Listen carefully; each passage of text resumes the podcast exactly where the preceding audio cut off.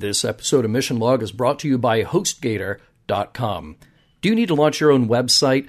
If you're looking for one of the easiest ways to register, host, and build your site, you should check out HostGator.com. They have tools to help you get started immediately, whether you're transferring a domain or building your site from scratch. So, you know, all you fans who want to open up, here's a look at my robotguts.com or drcorbyforever.net or Ken is secretly a robot.org you can just head over to hostgator.com and have that up before we're done with today's episode. Speaking of drcorbyforever.net, a .net address is the best way to get a good domain name these days. Grab your .net today.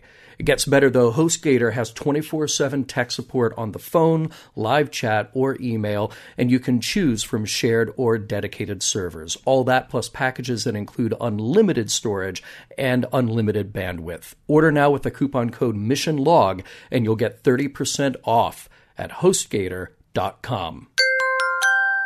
Now entering Nerdist.com. Mission Log, a Roddenberry Star Trek podcast. Episode 70. Let that be your last battlefield.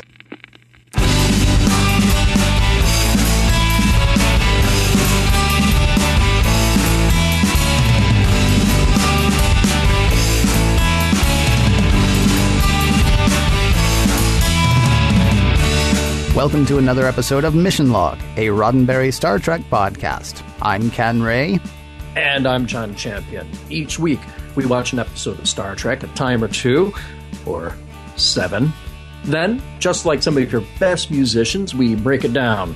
We make it funky, sifting through it for messages, morals, and meanings, and trying to determine whether the episode holds up today. We would, of course, love to hear your thoughts on any episode we cover or any episode that we're going to cover. There are lots of ways to get in touch with us on Facebook, Skype, and Twitter. The handle is MissionLogPod. You can call us 323 522 5641.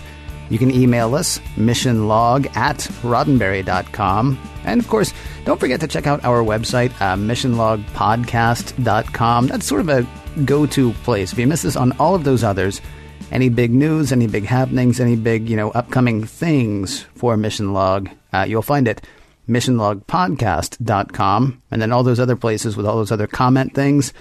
Don't forget, we may use your comments on an upcoming episode of Mission Log. Riddle me this, John. What episode of Star Trek are we doing today? Boom. That, yes. Boom. Yes. Uh, how better of an appropriate leading joke than that. than riddle me this. Uh, Ken, today we're doing Let That Be Your Last Battlefield. Uh, the, the, I think, so, so iconically known episode you know, there, there are a handful that, that, that, we've we've come to in uh, discussing the original series of Star Trek, where just you say and even if you haven't seen it in decades, you know exactly what we're talking about. Let that be your last battlefield with the half black, half white aliens who uh, fight each other on the Enterprise. Well, hold on. I think only one of them's half white, half black. I think the other one's half black, half white. Oh, see, I missed the whole thing. Yeah, I guess I'm gonna have to go back and watch it again before we uh, before we do the show. Yeah, I guess. I, I you know, I, I guess I sort of tipped the, the trivia hand a tiny bit when I said the whole riddle me this thing. Let's let's not keep people in suspense. Uh, please hit me with that trivia shot. Well, first and foremost, Frank Gorshin. Yeah. So in two weeks, we have had exactly two 1960s Batman stars. Uh, Frank Gorshin, of course, played the Riddler on Batman, and he was fantastic. Um, I love him as a bad guy. Uh, it's interesting to see how he got his start. I didn't really know a lot about his career. Um, he started at 17 years old by winning a talent contest. He grew up in Pittsburgh. He worked as an usher at a theater. He would kind of do impressions of uh, famous actors, and then somebody said, "Hey, you gotta you gotta do this talent contest," and he won it. And then that kind of pushed him along in his uh, direction to become an actor. Uh, I mentioned that he did impressions, and that was actually one of the things he was best known for doing. Um, look him up on YouTube. Look up Frank Gorshin impressions. He's fantastic. Uh, I, I, watched clips of him on the uh, the Ed Sullivan Show, the Dean Martin Show, doing all kinds of characters. It was really a lot of fun because I always just picture him as a bad guy, but there he is doing stand up, doing impressions. He, he's pretty great. Um, I mentioned that he did the Ed Sullivan Show. Most famously, he was on the February 9th, 1964 episode of The Ed Sullivan Show. Ken, why does nobody remember Frank Gorshin from the February 9th, 1964 episode of The Ed Sullivan Show? Did, did he follow them? Uh, well, I, I, don't know that he followed them. I actually don't know the running order right. for that episode. But yeah, that, of course, was the Beatles. And uh, pretty much it doesn't matter who you were on oh, that episode of Sullivan. Talk about man, talk about being doubly forgotten though. In the Billy Crystal movie, Mr. Saturday Night, mm-hmm. Billy Crystal had I can't remember what the what the comedian's name was that Billy Crystal played in that, but he played a comedian who was sort of like hard luck all through his career. Yeah. And his hard luck story, one of his biggest hard luck stories, was he was the comedian on the episode when the Beatles premiered. So Frank Gorshin nice. is really getting double shafted. Not, right. not only by being forgotten for being on that episode, but then Billy Crystal makes his little movie, which, you know, in fairness, a lot of people have forgotten as well. Um, right, Billy Crystal makes his movie and just, yeah, let's just write Frank Gorshin out there. You know what? I'll, I'll do, I'll take the Frank Gorshin bit yeah, and, and not, not even mention now. him. Right, exactly. right, we'll just make right. this a fictitious comedian because that didn't actually happen to any real. Excuse me, Frank. I'm sorry. That didn't actually happen to any real comedian. What? What, Frank Gorshin? Oh. Oh. Oh. Oh. oh is, sorry. Is my face covered in prosthetic makeup? Yeah. Um, you know, he died younger than I thought. Uh, Frank Gorshin passed away in 2005. He was 72 years old. When he did Star Trek, that would have made him about, I believe, I figured it was about 34, 35. So, you know, close to Shatner's age mm-hmm. at that time. He always kind of looked and played a little older, I thought. Um, I would have but, thought I would have thought from his turn in Twelve Monkeys, which honestly is my favorite thing. That I mean, just because I love the movie Twelve Monkeys, I would have thought from mm-hmm. his turn in that that he would have already been about that age then. But Twelve Monkeys, I think, came out in ninety somewhere between ninety four and ninety seven. I want to say ninety six. I'm not 100 mm-hmm. percent on that, but I would have thought right. I would have thought he was that old then. So that's kind of uh, interesting. He, he also played older in uh, a, a, pretty easily forgotten TV movie that I enjoyed uh, called Goliath Awaits. I don't know if you ever heard of that. I think it came out in 1981. Uh, TV movie in which uh, a, a, World War II era ocean liner sinks um, and it is discovered some 40 years later. And because of an air bubble, there are survivors and they have this own creepy dystopic uh, uh, society they've created for themselves. And, and of course, the heavy, the bad guy, is uh, the Frank Gorshin character. And he's just great in that. But even then, they kind of made him look a little older than he really was. But yeah, what, what a cool and interesting actor. And after seeing him play all these bad guys, it was kind of a lot of fun to watch clips of him just cutting loose and, and being funny and hanging with Dino. I thought that was probably the most entertaining thing that I saw.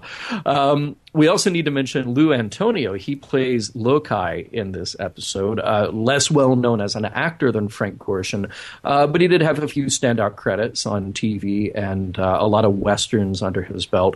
Um, but he worked primarily as a director, e- even from back then and continuing up uh, almost until today, uh, including a very long stint directing Boston Legal starring none other than Bill Shatner. Hmm. So it's kind of a cool tie-in there. Yeah. Um, this episode was originally titled Portrait in Black and White. It was written by Lee Cronin, aka Gene Coon, and it was written actually during the first season. Late 1966 was the original story pitch for this episode. It was accepted by Gene Roddenberry, but it was rejected by their studio rep at the time, Stanley Robertson. And uh, let me tell you, there was always a little tension between the studio rep and the production on Star Trek. Stanley Robertson was kind of known for writing these memos, just rejecting and outright tearing apart uh, story ideas and production ideas. This did not sit well with Gene, the original uh, rejection of the story. Eventually, it got reworked and got approved. And uh, one of the reasons it got approved, here we are, very late in Star Trek's run, was that the network could save money by reworking an old story that had already been paid for. So it was kind of just a, a cost cutting maneuver. It was like, okay, well, we rejected it, but uh, okay, well, we're running out. So here, just do the story anyway. Um, in the original plans of this story, the color separation of the aliens was going to be top and bottom rather than side by side, uh, white and black. Uh, that was director Jud Taylor's call. Uh, you may remember that he directed The Paradise Syndrome and Wink of an Eye. He has a couple of more credits coming up before we wrap up the third season. And um, it was kind of a last minute decision. Uh, to do the black and white as the color separation at all, and then a very last minute decision to do that as a a uh, how would you call that bilateral left and right rather than a horizontal uh, color separation on the aliens. I mentioned before last week the episode that aired was actually the uh, first episode without Bob Justman. This, Let That Be Your Last Battlefield, was the last episode that Bob Justman actively worked on as co producer. So now we see that dividing line in the production schedule. Um, and I also want to mention, you know, back when we did um, uh, the Apple, I, mentioned uh, to great amusement uh, that toy from Gamma 6. Uh, that there was a Mego release toy that is so hard to find and so cool. Well, one of the many alien figures that was uh, released by Mego in the mid 70s was uh, uh, the Cheron alien, half black, half white. And I wanted to mention it here because there are a lot of those figures that just never looked right. They did a terrible job on the Gorn. They did a terrible job on something they called the Keeper, which sort of resembled one of the Telosians, but, but really evil looking, like fangs, and it's just strange. And on this, they did the whole costume black and white. So the the figure has one white boot, one black boot, and then the the outfit is divided black and white. So very very not what they look like in the actual episode, but I don't know. Maybe it's what they look like when they're not wearing that uh, that gray sweatshirt. If Frank Gorshin started as an impressionist, does that mean that anyone who says, riddle me this, is doing an impersonation of an impersonator? Hey, check me out. I do a great rich little. Prologue. The Enterprise is on its way to planet Ariannus to help out with a bacterial infection. Everybody take a Zithromax and let's move ahead. Before they can arrive, a shuttlecraft, one that was reported stolen a couple of weeks ago, appears on the view screen, and the crew guided into the Enterprise hangar bay. Kirk and Spock head down to find a guy who passes out. But passed out isn't the most remarkable thing about him. Rather, he looks humanoid, but split right down the middle. Half of him is white, the other half is black. Act 1. In sickbay, McCoy is working to bring the stranger back to consciousness. Spock is a little perplexed, remarking that this person's skin color is an oddity, but not completely out of the question, genetically speaking. Must be a one of a kind genetic anomaly. When he wakes up, the mystery man says he is the Lokai from the planet Cheron.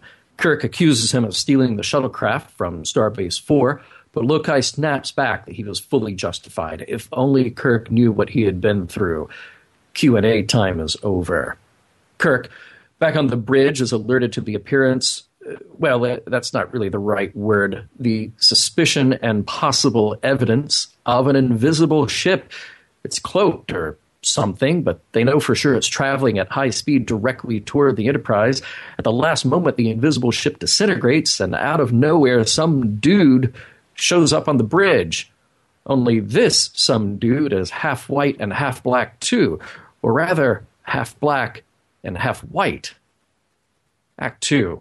The new stranger introduces himself as Commissioner Bele, also from the planet Cheron.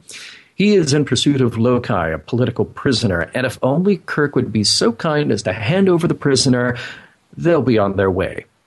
Kirk reminds Bele who's in charge. Um, that would be Kirk for those of you just getting the hang of this.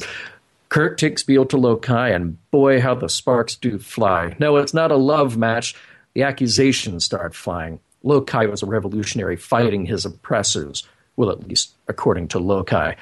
If you ask Bele, Lokai is a criminal who carved a path of death and destruction against the people of Cheron.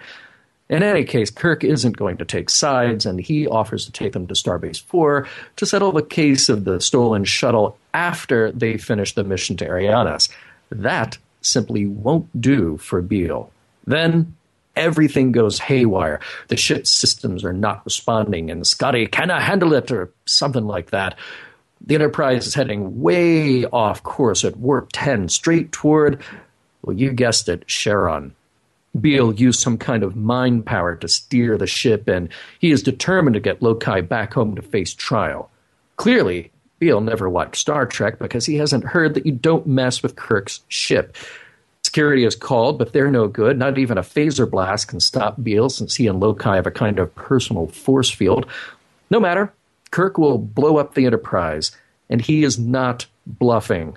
The codes are given, the computer acknowledges, and it looks like the Enterprise is about to be dust. Act 3. At the last second, Bele gives in and Kirk cancels the auto destruct. We're now back on the road to Ariannus, and Kirk gives his two guests a good talking to. He does offer them the opportunity to wander freely as long as they don't interfere with the mission. A little while later, Spock overhears Lokai talking to some of the other crew members. He hears about persecution, which the crew can only understand as something that happened in the past. In a bit of a different setting, Kirk and Bele sit down for a drink while they await orders from Starfleet Command. The orders are that Bele and Lokai are to go through due process for extradition. Meanwhile, the mission to Ariannus continues. Bele grudgingly accepts the orders, and he lets on a little more of what the nature of their problem is. Bele is black on the right half of his body and white on the left, while Lokai is the exact opposite. What's the problem? Well, just look at him. Spock sees an opportunity to spread a little love through logic. The people of Vulcan were once prone to the kind of irrational hate he sees in them. Only through applied logic were they able to survive. Bele is like, yeah, yeah, yeah, yeah, thanks for the story there, but this is a fundamental difference. It's a Cheron thing. You wouldn't understand.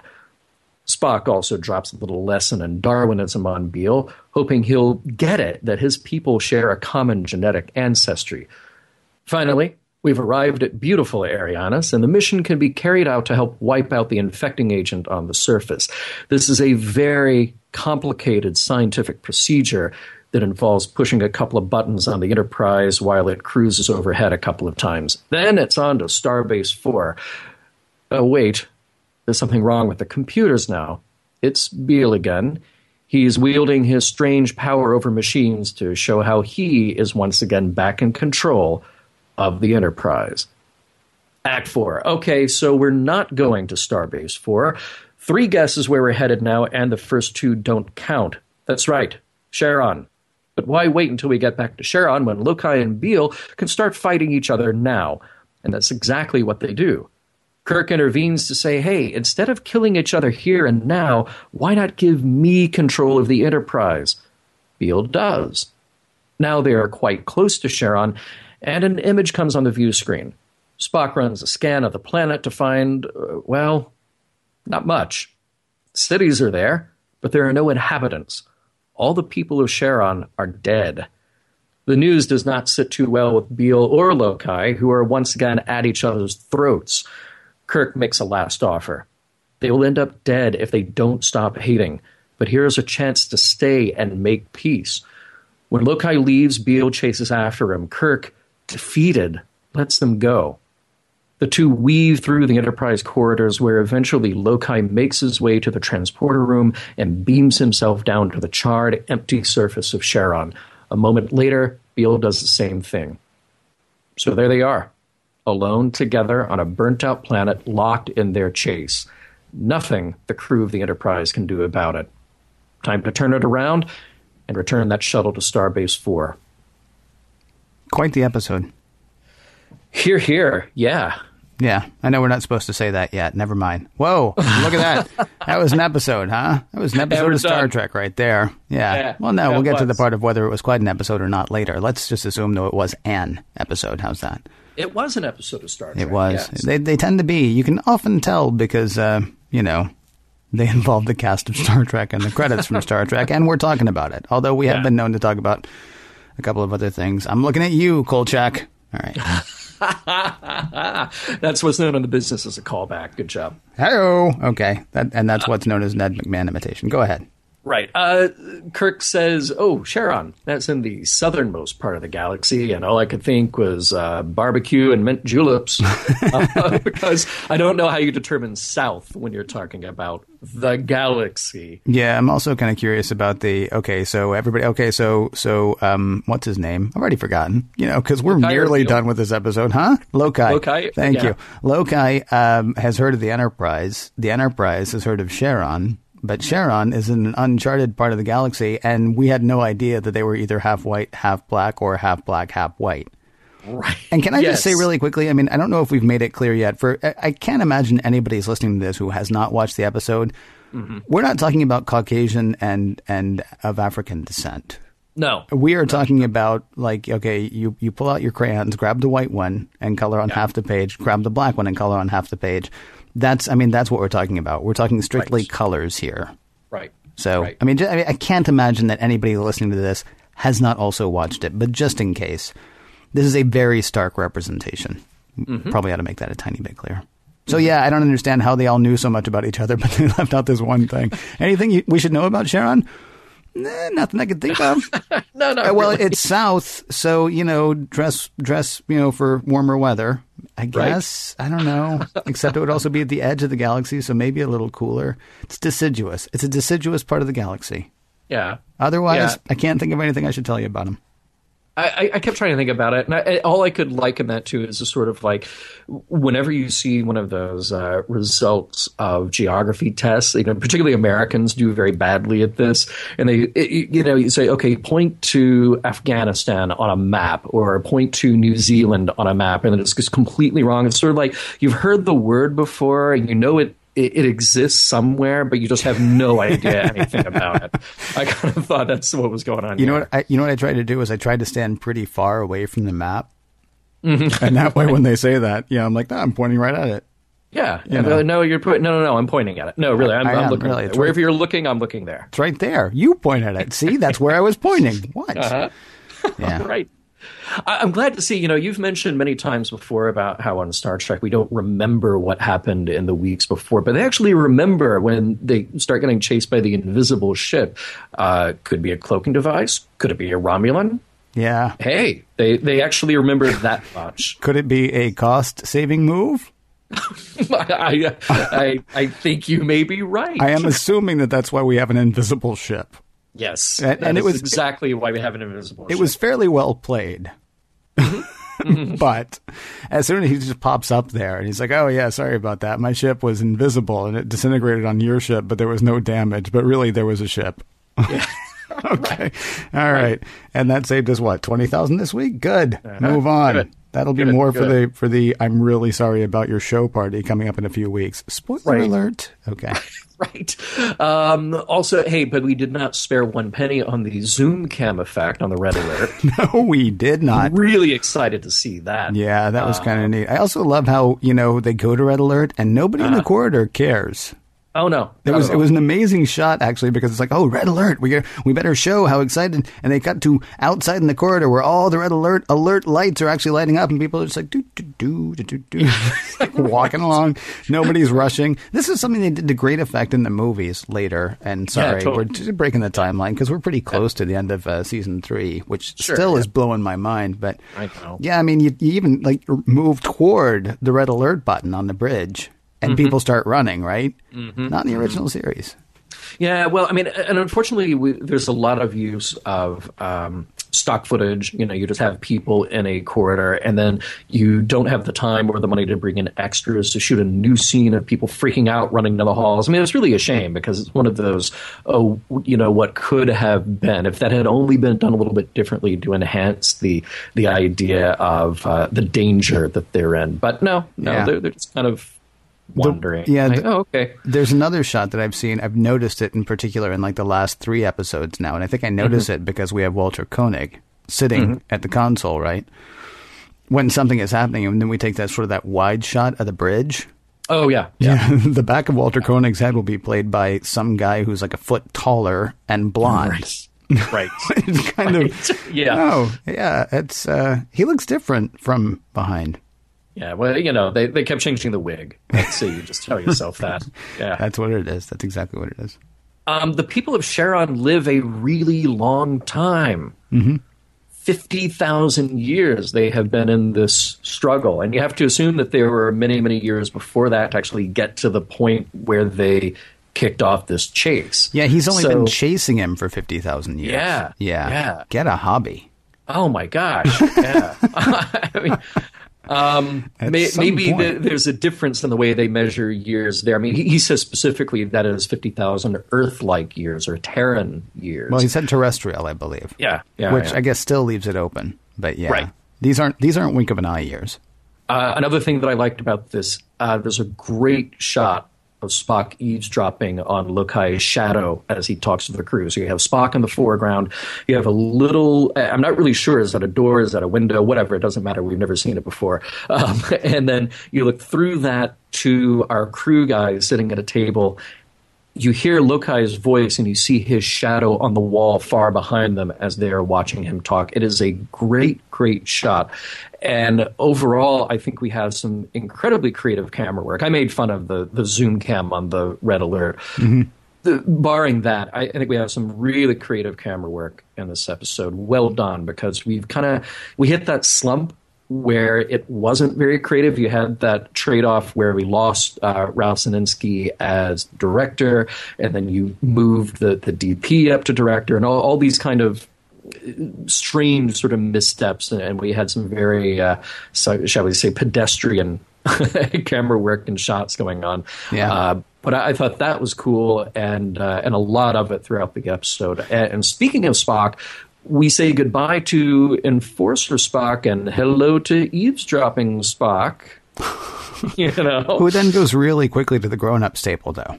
he does. You know, I mean, it's love like it's like next segment. He's all of a sudden he's like, "Yeah, I've been sitting here the whole time. What are you talking about?" right, right. And we'll, you know, yeah, that was kind of. Uh, it's weird actually that you mentioned that. There is some really tremendous camera work in here. We don't have Mad Cam quite, you know, which I, I'm a huge fan of, but Yeah. um, at the same time, you do. I mean that that that goofy like zoom on the on the red alert thing is really bad, and in fact poorly edited at one point.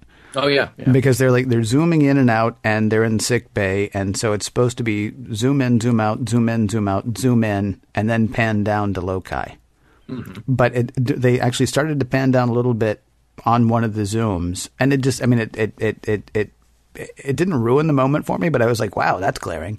But then there was just so much other stuff. You're right. There's so much fantastic camera work. I mean, so much. I would like to see the storyboards for this episode, assuming there were storyboards for this episode, because some of those drawings have to be awesome. And there's one there's one part in particular that we'll get to in a little bit. Okay. Cool. It was just Uh, incredible. Yeah, yeah. Uh, another little moment. Um, Kirk says that they have an intergalactic treaty. I think really he means interplanetary. As far as I know, we haven't uh, we haven't gone out to another galaxy except for by any other name, and even then we had to turn that trip right around and uh, and not complete that mission. that Well, went no, there was also uh, there was another one with um, Dehner. You know, Oh well, we, we we go through the galactic barrier. Yeah, Yes. yeah. Yeah. Yeah. But we don't actually get to another galaxy in order to extend a treaty. That's to, true. uh, to another galaxy. That's true. That we don't. be- I'm not even sure you can call this one a, a like galactic treaty though, because here are these guys in our galaxy, and we're like, uh, we've got a galactic treaty, and you're not part of it, so Right, we really can't right. do what you say because you know we've decided on this whole thing for the galaxy that you're not covered by. right. It's like universal health care, but not for you. but not for you. Yeah, exactly. It's you know, it's really it, it, it's all encompassing. Asterisk. Okay. uh, one thing we can agree on is that said it again. Kirk says sabotage Yep. He sure did. to- Yep, yep. So that that justifies every time he says sabotage again later, and he has that argument. Please, people, if you don't know what we're talking about, look up the William Shatner sabotage clip. You'll love it. Um, uh, by the way, uh, so yeah, the, the ship. We mentioned that the ship is empty many, many times, Yeah. and uh, uh, while Lokai and Bele are just running around. Um, uh, but I kind of like how Kirk gave that order. I, I kind of like, how he just sort of said, "Yeah, where are they going to go? Just let 'em We're go." on a ship. Yeah. Yeah, just let them go." Yeah, never. I mean, forget about the part last week where somebody near, or week before last, where somebody nearly blew up the ship. Uh, Well, exactly. Just hope by letting him fix go. That. I hope they I to put like a like I said a security card or something to get into engine. Maybe other than that, they can go anywhere. Have a guy posted there now, so if anybody tries to duck in there, just be like, nah, keep moving. Yeah, No- nothing right. to see here. Seriously, just keep on going because otherwise it ends poorly. Yeah, uh, the thing that kind of and yeah, it sounds like we're nitpicking. I I, I want to go ahead and say what I think of this episode, but I won't. So I'll keep nitpicking, and then people will find Okay. out. Um, all of a sudden, we can track people.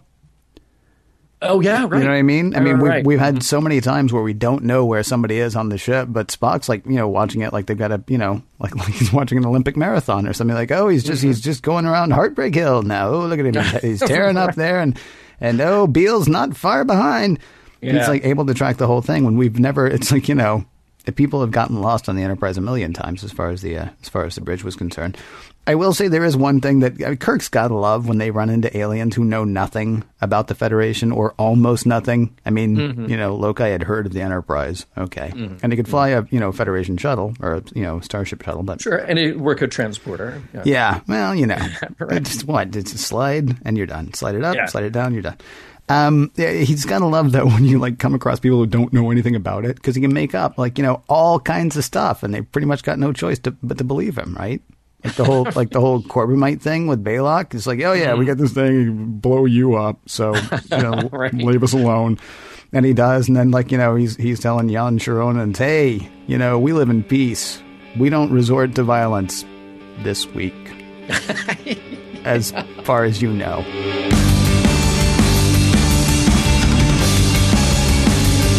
I can't wait to get to the end of this episode to find out what the guys thought of Let That Be Your Last Battlefield.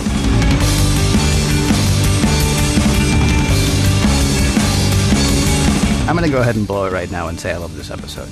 Okay. I'm just going to go ahead and do that. Right, I'm going to go ahead and blow it right now and say I love this episode. So anything that we bring up that sounds nitpicky or that sounds like, you know, eh, this is an episode that is very much worth questioning. You go back a couple of weeks to the empath, and that was really an episode that was worth lampooning. I mean, that, that was an episode that was just, you had to do something to survive it this is an episode that I think is honestly worth examining. And so there are going to be some things that are going to be like, wow, this is so awesome. And there are going to be some things that it's kind of like, mm, kind of curious about that. And I'm going to start with one of the kind of curious things, but understand, I think this is a tremendous episode. So when we get to the when we get to the last part of the show, turn it off because you, don't you even know need to hear it. something. Right. right. We've already told you how to get in touch with this too. So seriously, whenever you're done, can we talk about Kirk's willingness to destroy the Enterprise? oh, let's. had he been willing to do this to stop, you know, injustice or racial injustice or, you know, anything like that, I would have been perfectly okay with that. Um, I would hope that they would find a different way to do it. So I guess I, I guess it's not fair to say it would be perfectly okay, but I would be understanding, right? He's about to kill this guy, and so Kirk's going to be like, "All right, you know what? You're going to kill us all then, because that's how this is going to go, right?" Yeah. If they determine there was no other way. Um, at the point that he goes to blow up the Enterprise, we have no idea why these two guys hate each other. We don't know that it's because one's half this and half the other, while the other is half the other, half this, right? As stupid as that sounds. Right, We just know that Bele has taken over the Enterprise and Kirk has no control at this point. Now, I guess I get having to control to blow up the Enterprise at that point, but I'm less okay with it for some reason when it's based, you know, not on justice and more on just the order of things. Um, it's a great scene. It's a great montage. This is the part that, well, not a montage. It's a great series of cuts. This is what I was talking about. I wish we could see the, the storyboards for this because, Yeah. I mean, they're fantastic. I mean, just Yeah. the close ups of the eyes. I mean, it's, it's, it's like a, it's, it's like, um, like a gunfight in a Western, you know? It's fantastic. We're at that standoff now where we're just like, you know, we can't read exactly what's going to happen. It really is, it really is tremendous. Um, It, it was a brilliant way to build tension without Yeah. having to force action. yeah. That that's what that is really good at. Yeah. But I Um, but can we talk about the fact that he was willing to blow up the Enterprise? Also, nobody but the people on the bridge knew that he was about to blow up the Enterprise, right? I, I know, I know. Which I guess, you know, what are they going to do? Yeah, yeah. Because I mean, you give them that that that 30 seconds, they might actually, you know, materialize a few pitchforks and come running at the at the bridge. Right. I mean, you're the guy down in uh, down in the galley uh, putting together the Thanksgiving meatloafs. Yeah. And uh, and you hear this order come through. Maybe you, there's a countdown in there, and you're like, okay, do I do I put them in the oven or do I not?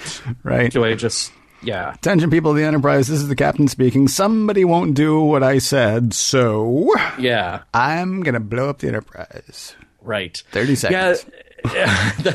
well, it, you know, again, it's it's a Kirk.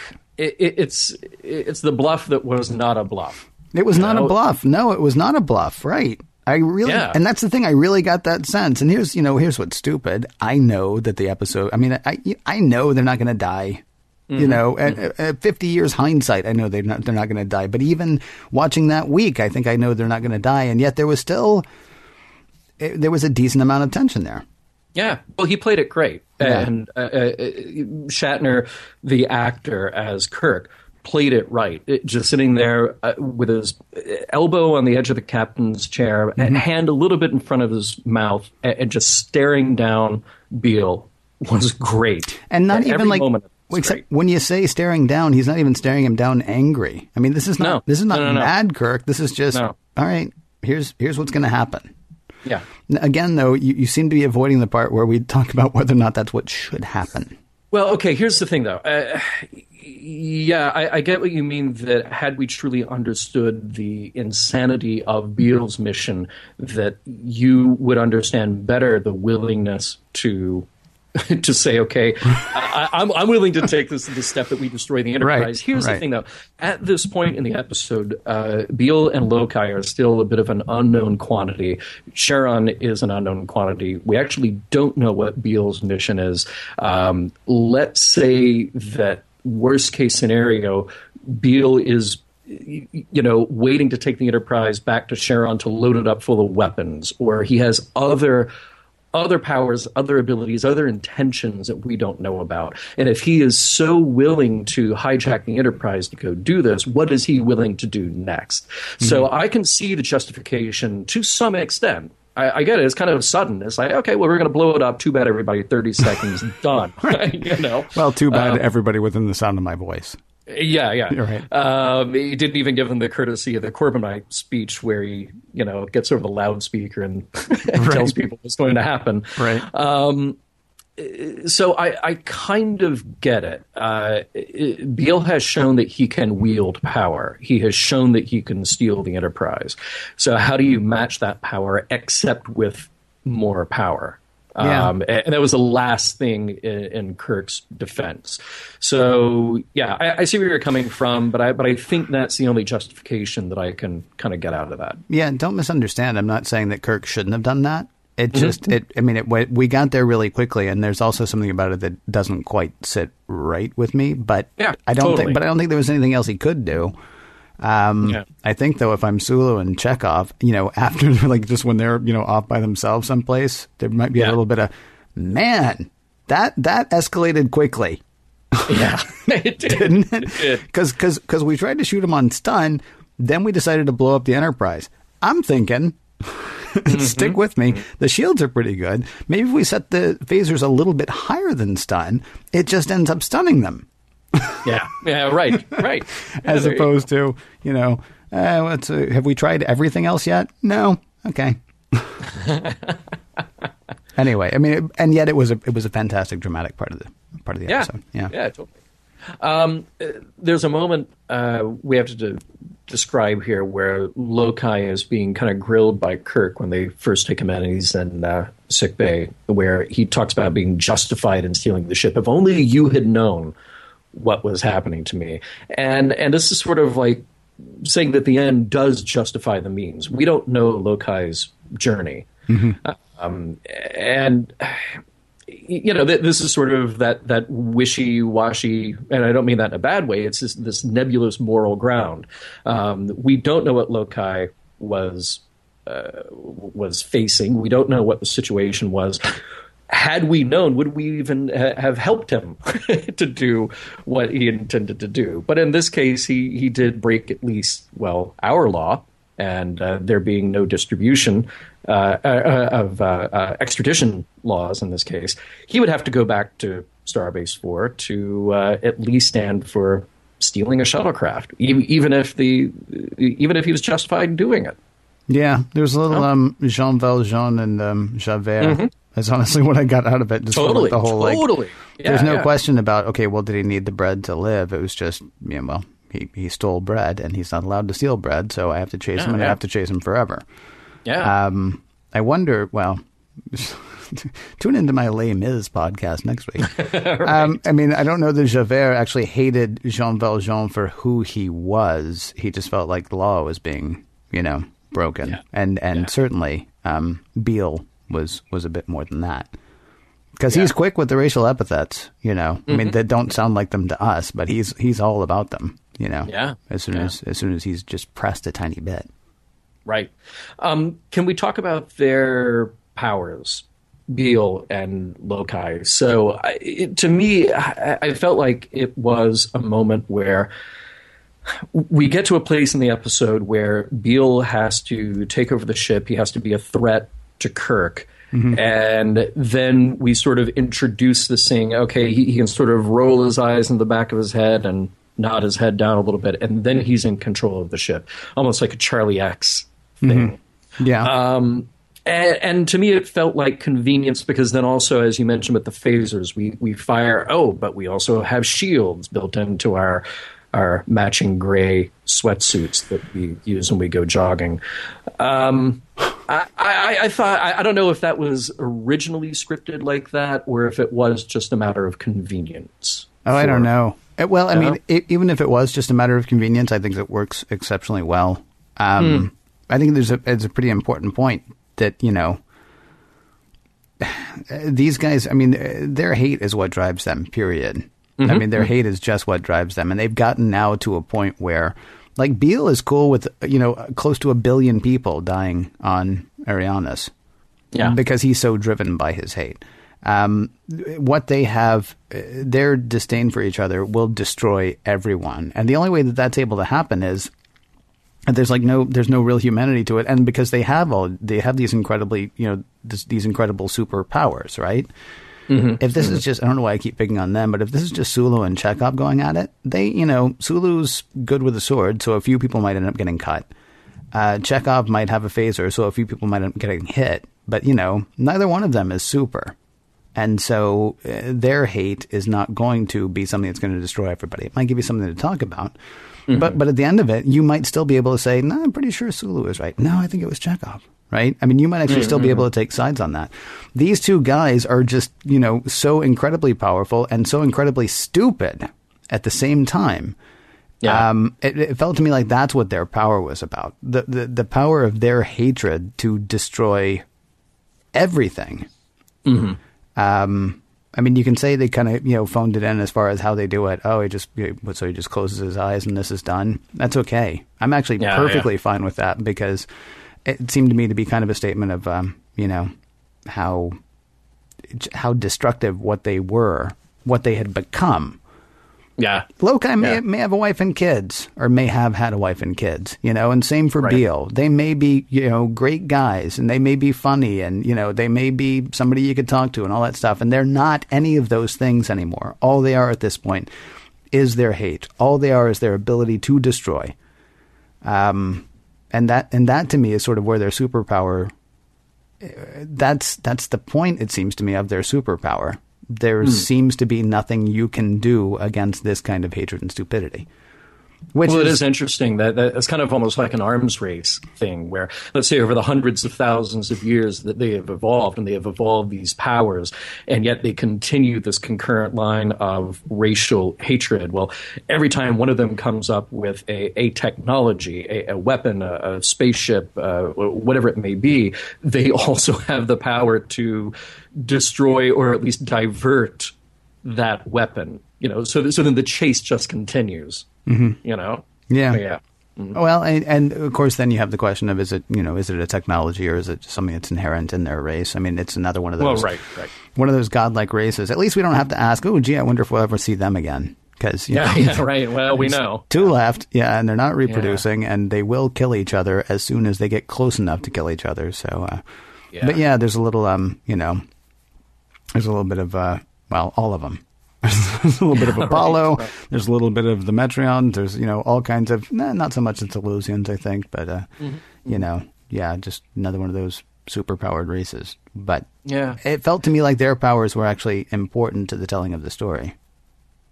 Mm, interesting. Interesting. Uh, Lokai has a uh, a line that I really liked uh, when he's talking to the assembled crew at that conference table.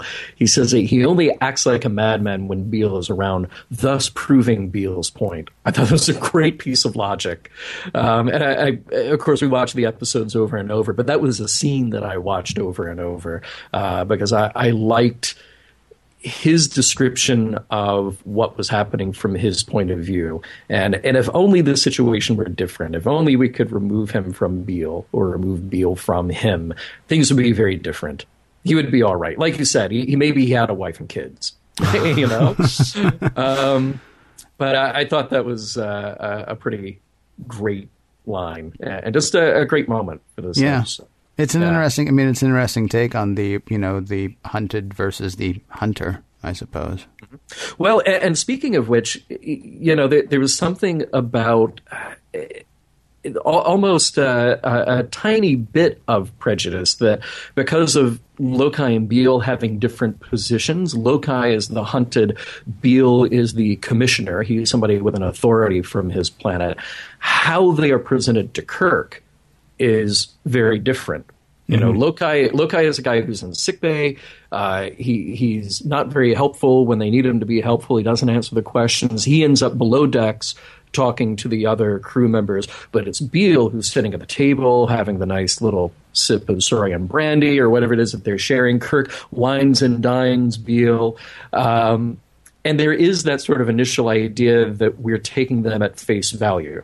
Now, the whole time, obviously, Kirk is just trying to play it cool and wait for the orders and get both of them off his hands because clearly he doesn't understand the depths of, of what they're fighting about. But that's something that I like about this episode how we don't actually reveal that until the middle or just past the midpoint of the episode. Yeah. Because we, we hear about repression, we hear about uh, uh, fighting, we hear about all all of these terrible things, but we don't actually hear the basis of that until that dinner it. with Bele. I love yeah. it. I love when yeah. that happens. I love how idiotic their prejudice is. It's beautiful. Mm-hmm. It is mm-hmm. just oh, it's stunningly beautiful. And and I think I actually had the subtitles on for one of the viewings, and I believe Spock's exact response was, "Hmm."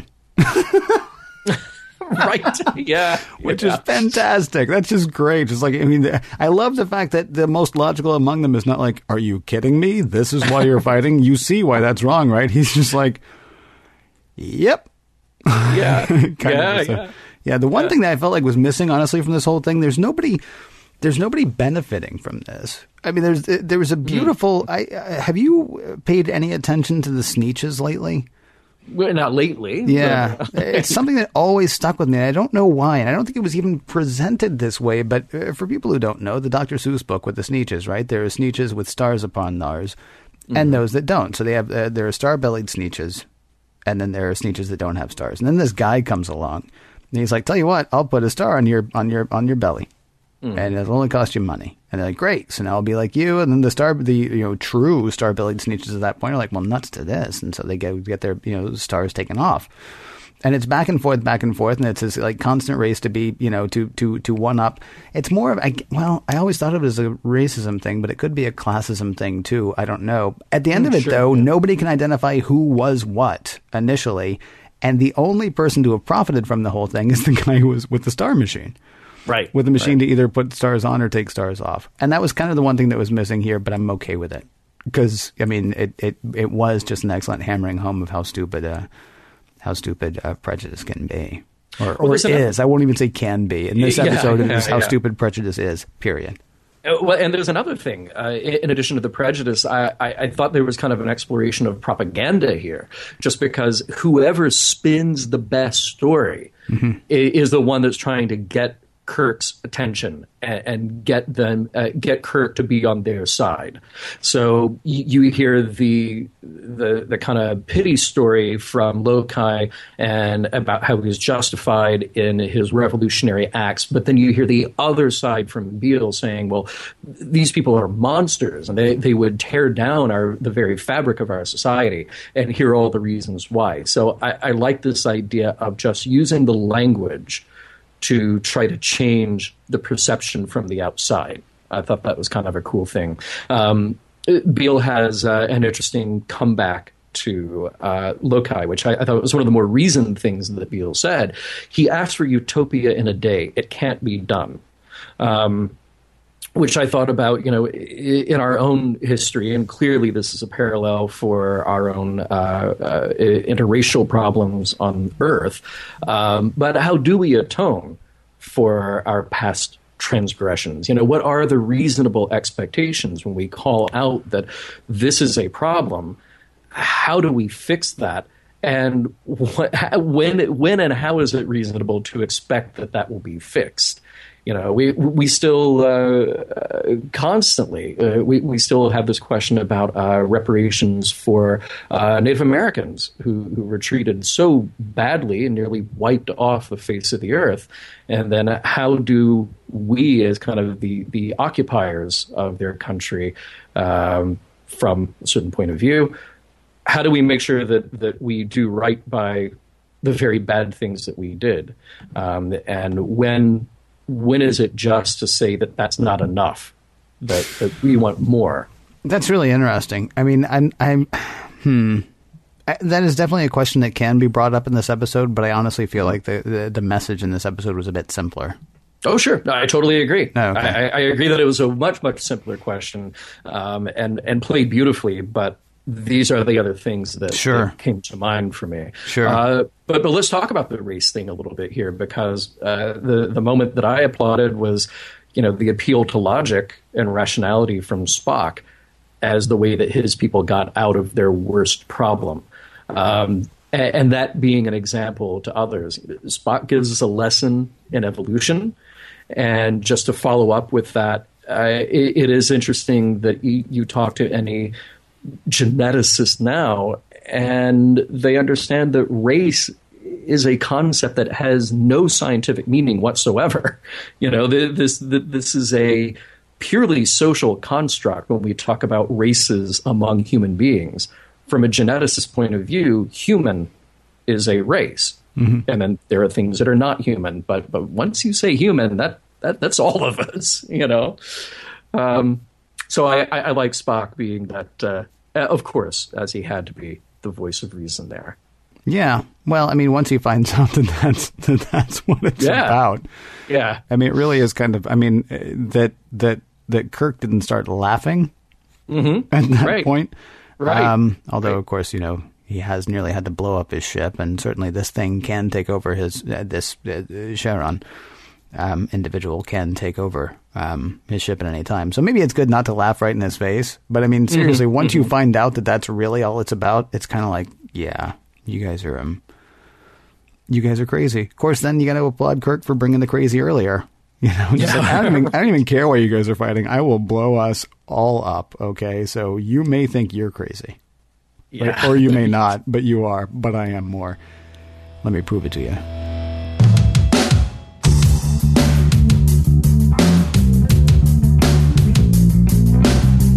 Is it just me, or has this entire episode of Mission Log been a summation of Let That Be Your Last Battlefield?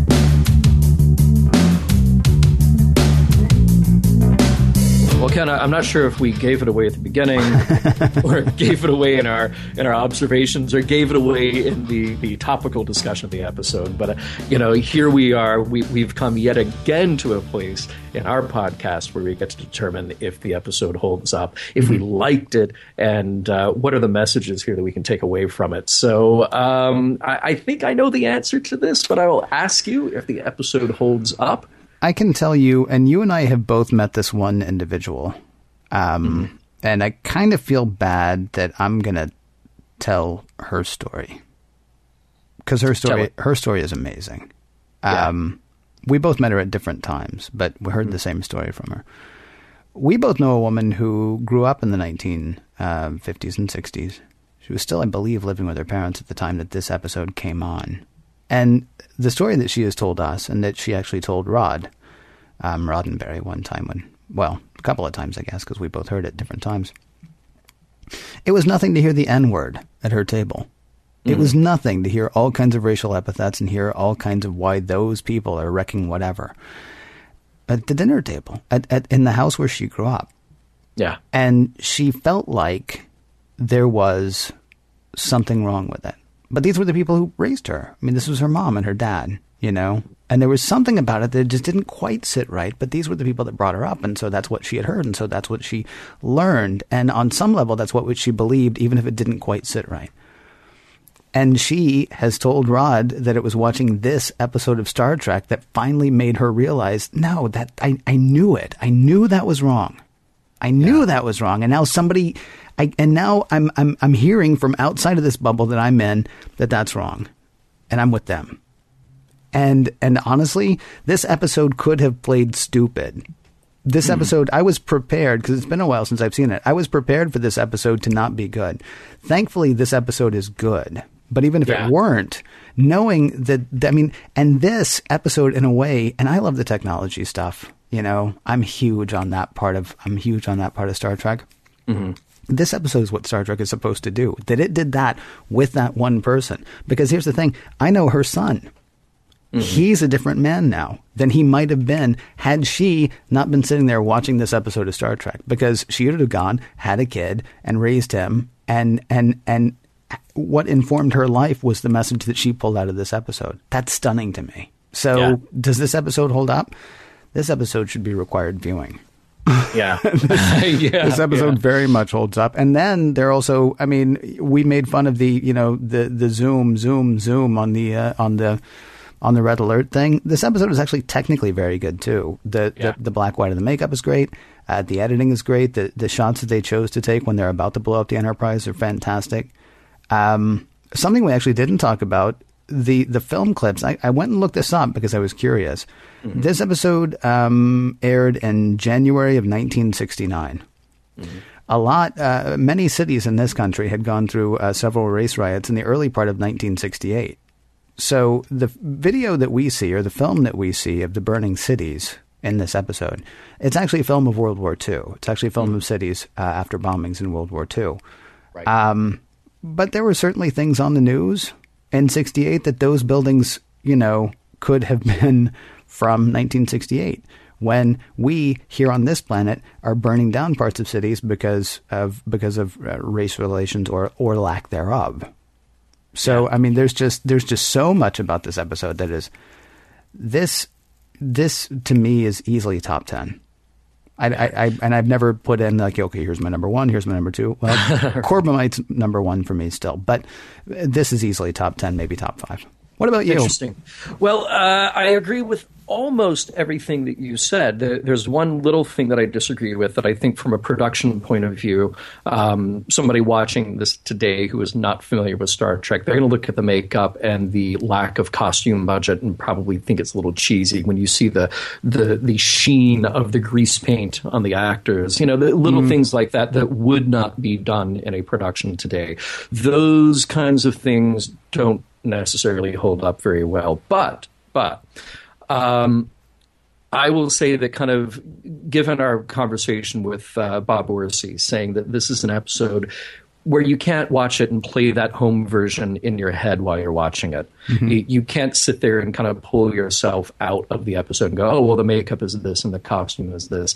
Um, you, you, go into it knowing what the people of Cheron look like. This is one of those episodes where the iconic look has outlived the the true value and true perception of the episode. So I really liked the opportunity to go back and rewatch it because, like you, I thought that I wasn't going to like it. Mm-hmm. and that I was amazed, and I wanted to watch it over and over again, which mm-hmm. I can't say for every episode that we have reviewed.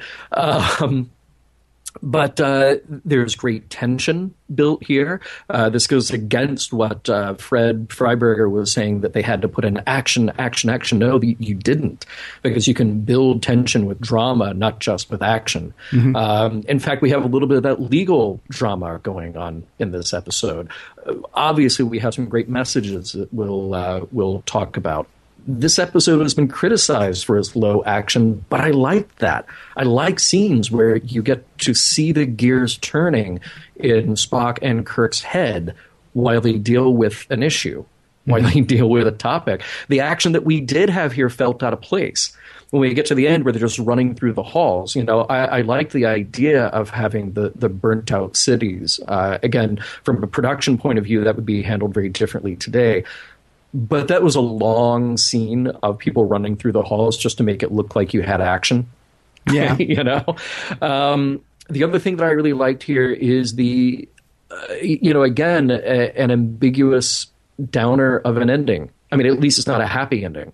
Um, you know, the the analogy that this episode uh, presents here says that it's quite possibly not an easy fix for our own prejudices here on Earth, whether it's racial or political or what what have you. And we may just kill each other in the process. Mm-hmm. Um, I, I don't know if there's a better alternate ending here. In fact, I'm kind of reminded of a Private Little War because we were saying here's an episode that is about what's happening in Vietnam, that is about the arms race, and there's not an easy answer to get out of it. It just says here's where we are, yeah, and and we hope that we do better. Although I, I, we're showing obviously in, in Let That Be Our Last Battlefield an extreme version um, but but certainly, and hopefully, people were well aware of the metaphor that was being used in this episode. Wait, um, forgive me. Mm-hmm. How extreme a version? I mean, I, I, honestly I don't know that what we're showing is that extreme, and and and mm. that may sound crazy. No, I don't believe all life on the planet is going to be destroyed. But I mean, there have been a number of things because you want to make it racial prejudice, that's fine, or if you want to make it, you know, religious ideology, that's fine too. There's plenty of destruction that's still happening today. There, there, there, there, there's a ridiculous amount of of lives being lost today for no better reason than, hmm, I don't really like the way you're doing things, so I'm gonna. Yeah. And I, I don't know that it's quite that extreme. The one, the one thing that I would say is a bit of a difference between this and a private little war. Mm-hmm. A private little war, like I said before, seemed to not really know what the solution was. And that seemed to be the frustration of the whole thing. And mm-hmm. you, you don't even, it doesn't even feel to me like in a private little war, we know what the solution is supposed to be. And we don't know what the end game is going to be there. We know that we're right. going to go ahead and stop them right here because we don't know what would happen if we didn't. Right. This episode is saying, here's what's going to happen if you don't do something. Do you know what I mean? This episode's not about like, well, okay, so what do we do for the next step? This episode's like, let, let's just play this out, okay? We're all dead if, yeah. yeah. if we don't get over all the stupid stuff that we're doing right now, we all die. So, so I mean, uh, they feel, I mean, similar in a way, in that they're both frustratingly difficult situations to solve. But it felt like a private little war was about that frustration, and that let that be your last battlefield is about why we need to go ahead and get through the frustration of not knowing what to do because mm. because it, it it ends poorly for everyone even if it comes down to you know two guys, both of which thinking I am absolutely right about this, yeah, it still ends poorly. Yeah. Well, it, it, is that the message then? Is that the uh, the message you got out of this? Oh, absolutely. I mean, that's yeah. that's I mean that and the ridiculousness of the whole thing.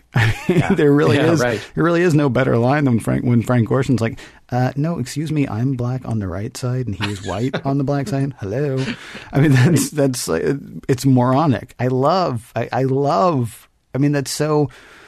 And you can't help but say things like it's so black and white. It's laid out so black and white how dumb it is. And ah, yeah, I'm a yeah. huge I'm a huge fan of that. And I guess that's why I'm willing to forgive things like the production stuff. I mean, I'm yeah, I'm yeah. I'm okay with how like this didn't feel like a bad production to me. Maybe a little bit of the time. And honestly, when you say you see the sheen of the grease paint, I wish somebody had like powdered him just mm-hmm. a tiny bit. But that's really that's really it. And you know the zoom into and out on the red thing. But yeah, this episode just so yes, that was the message I got. What about you? My, was there another? My, well, yeah. I mean, my my note here was that uh, overall, heavy-handed and smart do not have to be mutually exclusive. And right. I feel like that's a lot of the criticism on this episode. Oh, it's so obvious, so heavy handed. Oh, look, he's black on one side, he's white on the other. well, yeah, yeah, I mean that that is the metaphor in this science fiction context that, Right. that we're using, but it's still very smart and it's still very well written. We get to tackle the big things here. We get to tackle the stupidity of racism. We like so we get to have an evolutionary lesson from Mr. Spock. Um, we get to talk about propaganda. We we get to to see what our destruction looks like when we can't learn to get along. You know, it, we get to see all of that played out. And I thought it was fascinating to watch. Um, and like I said, the, the tension that came from the drama of the episode was terrific instead of just action. And I also thought that there's a message in here about not arguing to be right. Bele will destroy everything, everything to be right. J- just to win. He is willing to destroy himself eventually in the end, just so he can have the satisfaction of going to his grave knowing that he ended Lokai's life as well. Um, and, y- y- you know, like you said before, you, you can you can sort of create a kingdom based on power, but you can't create a civilization. Uh, you can't maintain a civilization based on uh, purely on power. Um, a- and I feel like that's what we have here. Ultimately, where does that that desire for power, that desire to being right, lead? And uh, and the answer is well, nowhere. it, leads to your destruction. You know. Uh, so I think the messages here uh, were relevant, will continue to be relevant, unfortunately. Um, but but they were great. Uh, I'm I'm very very happy with this episode, Ken. I don't know if you got that. Oh, that they could all be as full as rich. you know, but you know, how many episodes are there? 80 something, 60 something, 12? Total seventy nine. Oh, okay. 79. So, you know, they can't all be winners. Hey, but the cool thing is we get to uh, spin the wheel, we get to roll the dice, and we get to uh, we get to try our luck again next week, uh, which we will be doing, John, with... the mark of Gideon.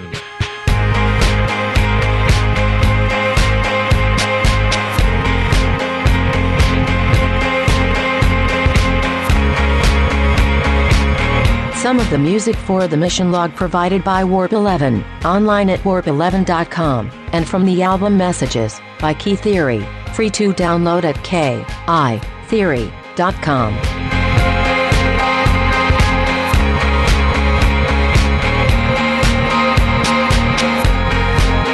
There seems to be a bit of poetry in the fact that such a colorful episode is, ultimately, black and white. End transmission.